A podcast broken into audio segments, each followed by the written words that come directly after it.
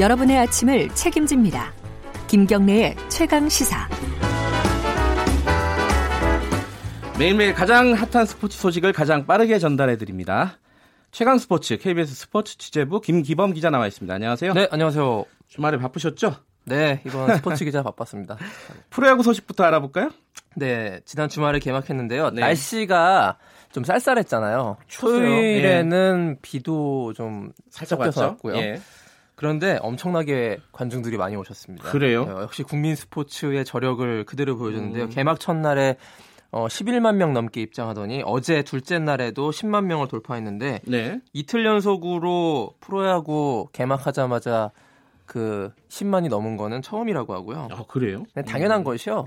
요즘에 프로야구 경기장이 너무 커졌어요. 아. 그 과거의 경기장을 이제 그 이제 버리고 새로 짓는 데들이 많잖아요. NC 다이노스도 이번에 2만 명 넘게 들어가는 구장 새로 지었고 예.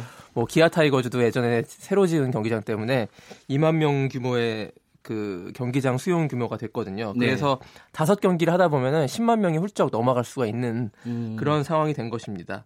그 다섯 경기 열리잖아요. 예. 개막 2연전에서 2연승 거둔 팀들이 딱 두 팀 있는데요. LG, LG 트윈스, 예, LG. 기아를 예. 상대로 두 경기 연속으로 이겼고 예. 지난해 한국 시리즈 우승팀인 SK도 SK. 역시 예. 강타자 군단의 위력을 뽐내면서 KT한테 2연승. 우승 후보 1순위로 꼽히는 구단이 두산인데 두산. 두산은 한화와 1승 1패를 거뒀습니다. 그렇군요. 네. 이제 초반이니까요. 예. 뭐 2연승했다고 해서 마냥 좋아할 건 아닌 것 같고요. 앞으로 긴 페넌트 레이스를 예. 잘 인내심 있게 지켜보셔야겠습니다. 개막식에 어, 약간 10만이 넘었다. 그러면 네. 뭐 올해도 많이 관객이 들 것 같다. 역시 프로야구는 프로야구다. 네. 자, 축구 대표팀 H A 매치가 예. 금요일 날 있었고 내일도 있죠, 또? 네, 네, 그렇습니다. 네. 자, 금요일 볼리비아전 많이 보셨을 텐데요. 네. 울산에서 열렸던 볼리비아전도 상당히 많은 관중들이 들어오셨고 음. 내일은 서울 월드컵 경기장에서 콜롬비아. 아, 내일은 상암이군요. 네, 예. 그렇습니다. 지난 금요일 경기 한번 복귀해 보면요. 우리 대표팀이 딱 한 골 넣고 1대 0으로 이기긴 네. 했습니다만 굉장히 많은 찬스가 있었습니다. 공격력이 굉장히 돋보였던 벤투호라고 네. 볼수 있고요.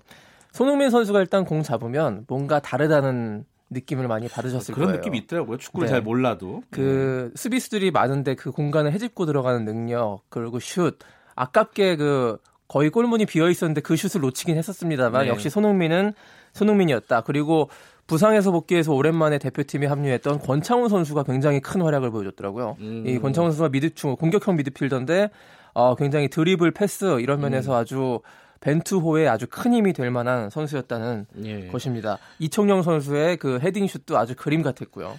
내일이 콜롬비아인데 콜롬비아가 강팀이잖아요. 네, 피파 그렇죠? 랭킹이 12위입니다. 음. 거의 톱 10의 수준에 들 만큼 예. 남미의 강호라고 볼 수 있고요.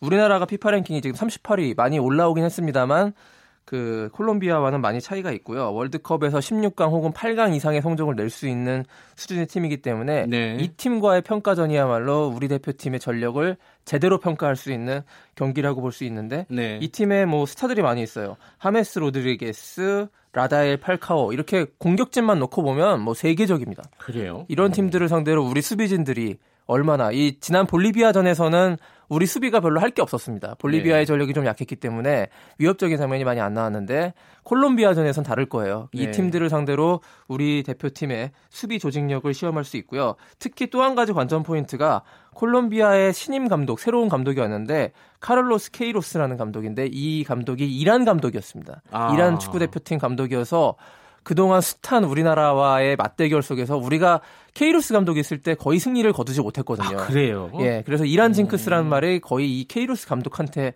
나왔다고 볼 수 있고 2013년 예. 그 최종 예선 경기 때는 그 경기 도중에 우리나라 벤치를 향해서 주먹 감자를 날려서 굉장히 큰 유명세를 탔던 성격도 좀 화끈한 모양이죠. 네, 케이로스 감독인데요. 예. 이 세계적으로 명장으로 유명하고 예전에 이제 맨체스터 유나이티드의 음. 알렉스 퍼거슨 감독이 있었지 예. 않습니까? 예. 그 밑에 수석 코치로 그래요? 있으면서 음. 실력만큼은 거의 세계 최고 대접을 받는 그런 감독입니다. 내일 밤 8시니까 화끈한 예. 공격 축구의 향연 기대해 보겠습니다. 내일 밤 기대가 되네요. 네. 자, 프로배구 주말 챔프전 이 열렸죠? 네네.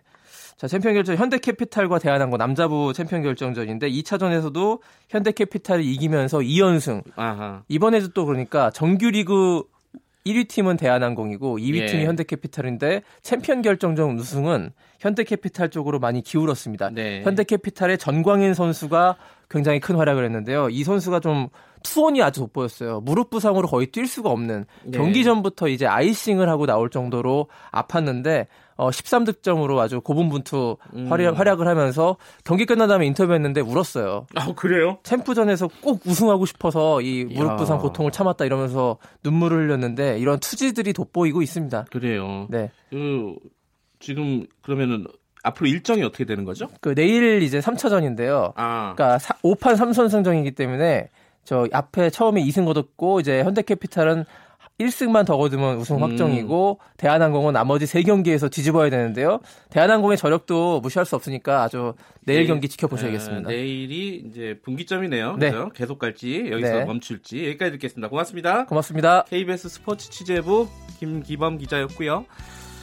자, 김경래 채널에서 1분 여기까지 하고요. 2부에서는요, 황운하 지금 대, 전지방경찰청장 연결해가지고요, 어, 최근에 이슈가 되고 있는 상황 굉장히 많죠, 이분. 그리고 경찰 내부에서 어떤 일이 지금 벌어지고 있었는지, 이, 있는지 좀 얘기 나눠보겠습니다. 뉴스 간단하게 듣고 잠시 후 돌아오겠습니다.